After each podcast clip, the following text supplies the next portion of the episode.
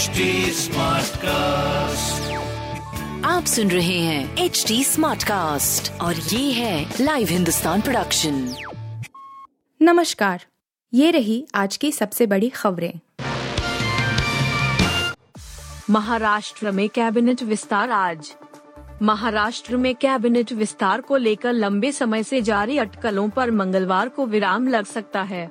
खबर है कि कुछ मंत्री आज शपथ ले सकते हैं।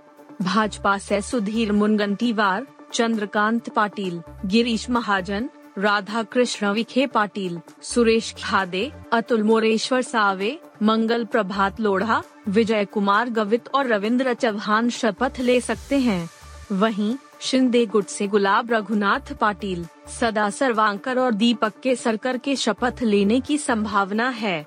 वहीं खबर है कि मुख्यमंत्री एकनाथ शिंदे ने भारत निर्वाचन आयोग में संबंधित दस्तावेज़ जमा करा दिए हैं, जबकि राज्य के पूर्व सीएम उद्धव ठाकरे ने दस्तावेज़ जमा करने के लिए आयोग से चार सप्ताह का समय मांगा है।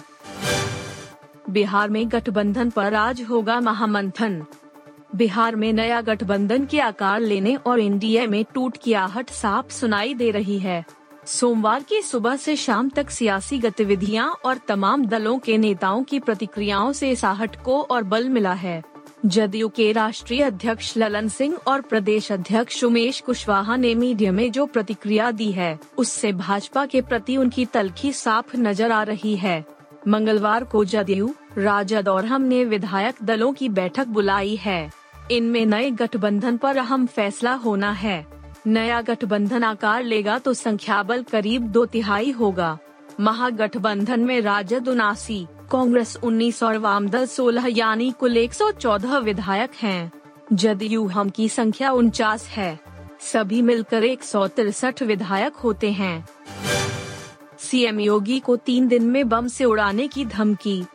सीएम योगी आदित्यनाथ को एक बार बम से हमला कर उड़ाने की धमकी दी गई है। इस बार भी धमकी यूपी 112 में व्हाट्सएप नंबर पर मैसेज भेज कर दी गई। धमकी देने वाले ने अपना शाहिद बताया और कहा कि तीन दिन में बम से उड़ा दिया जाएगा। सुशांत गोल्फ सिटी कोतवाली में इस संबंध में एफआईआर दर्ज करा दी गई है। पुलिस प्रशासन और खुफिया एजेंसी इस मामले की पड़ताल कर रही है। कंट्रोल रूम यूपी 112 के ऑपरेशन कमांडर सुभाष कुमार ने एफआईआर दर्ज कराई है कि 2 अगस्त की शाम को ऑपरेशन इंटरनेट मीडिया के व्हाट्सएप नंबर पर मैसेज आया कि सीएम योगी को तीन दिन के अंदर बम से उड़ा देंगे। बर्मिंगहम कॉमनवेल्थ गेम्स में इकसठ पदक जीतकर भारत चौथे स्थान पर। भारत ने बर्मिंगहम कॉमनवेल्थ गेम्स में कुल इकसठ मेडल जीतकर इन खेलों में अपने अभियान का समापन किया। भारत के कॉमनवेल्थ 2022 में जीते कुल इकसठ पदकों में 22 स्वर्ण 16 रजत और 23 कांस्य पदक शामिल है। भारत के लिए बर्मिंघम राष्ट्रमंडल खेलों के आखिरी दिन पीवी सिंधु, लक्ष्य सेन और सात्विक साईराज रेंकी रेड्डी तथा चिराग शेट्टी की जोड़ी ने बैडमिंटन में और अचंता शरद कमल ने टेबल टेनिस में स्वर्ण पदक जीते। वहीं जी साथियान ने टेबल टेनिस में कांस्य पदक हासिल किया, जबकि भारतीय पुरुष हॉकी टीम को रजत पदक से संतोष करना पड़ा। भारत पदक तालिका में चौथे स्थान पर रहा। भारत ने 2018 में गोल्ड कोस्ट में 26 स्वर्ण सहित छियासठ पदक जीतकर तालिका में तीसरा स्थान हासिल किया था, लेकिन इस बार वह उस आंकड़े को पार नहीं कर पाया। के बी सी कंटेस्टेंट्स को पैसों के साथ साथ गाड़ी भी मिलेगी।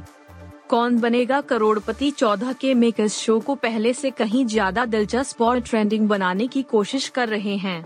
शायद यही वजह है कि मेकर्स ने इस बार शो में कई बड़े बदलाव किए हैं, जिसके बाद देखना होगा कि अमिताभ बच्चन होस्टेड इस शो की टीआरपी में क्या बदलाव देखने को मिलते हैं। अमिताभ बच्चन ने हालिया एपिसोड में दर्शकों को शो के नए बदलावों के बारे में बताया। बिग बी ने बताया कि शो में एक करोड़ रुपए जीतने वाला शख्स एक आलीशान गाड़ी भी घर ले जाएगा। इतना ही नहीं, सात दशमलव पाँच करोड़ रुपए जीतने वाले कंटेस्टेंट को भी धनराशि के साथ साथ कार तोहफे में मिलेगी। हालाँकि एक करोड़ रुपए और सात दशमलव पाँच करोड़ रुपए जीतने वाले खिलाड़ियों को मिलने वाली गाड़ियाँ अलग अलग वर्जन और वेरिएंट की होंगी। बता दें कि एक तरफ़ जहाँ मेकर्स की तरफ़ से प्राइज मनी और रिवॉर्ड बढ़ा दिए गए हैं, वहीं दूसरी तरफ़ खेल में मदद के लिए मिलने वाली लाइफ की संख्या को घटाकर पहले की तरह तीन कर दिया गया है। आप सुन रहे थे हिंदुस्तान का डेली न्यूज़ रैप, जो एच टी स्मार्ट कास्ट की एक बीटा संस्करण का हिस्सा है। आप हमें फेसबुक ट्विटर और इंस्टाग्राम पे एट एच टी या podcast at Hindustan Times dot com पर ईमेल के द्वारा सुझाव दे सकते हैं। आप सुन रहे हैं एच डी स्मार्ट कास्ट और ये था live Hindustan production smart cast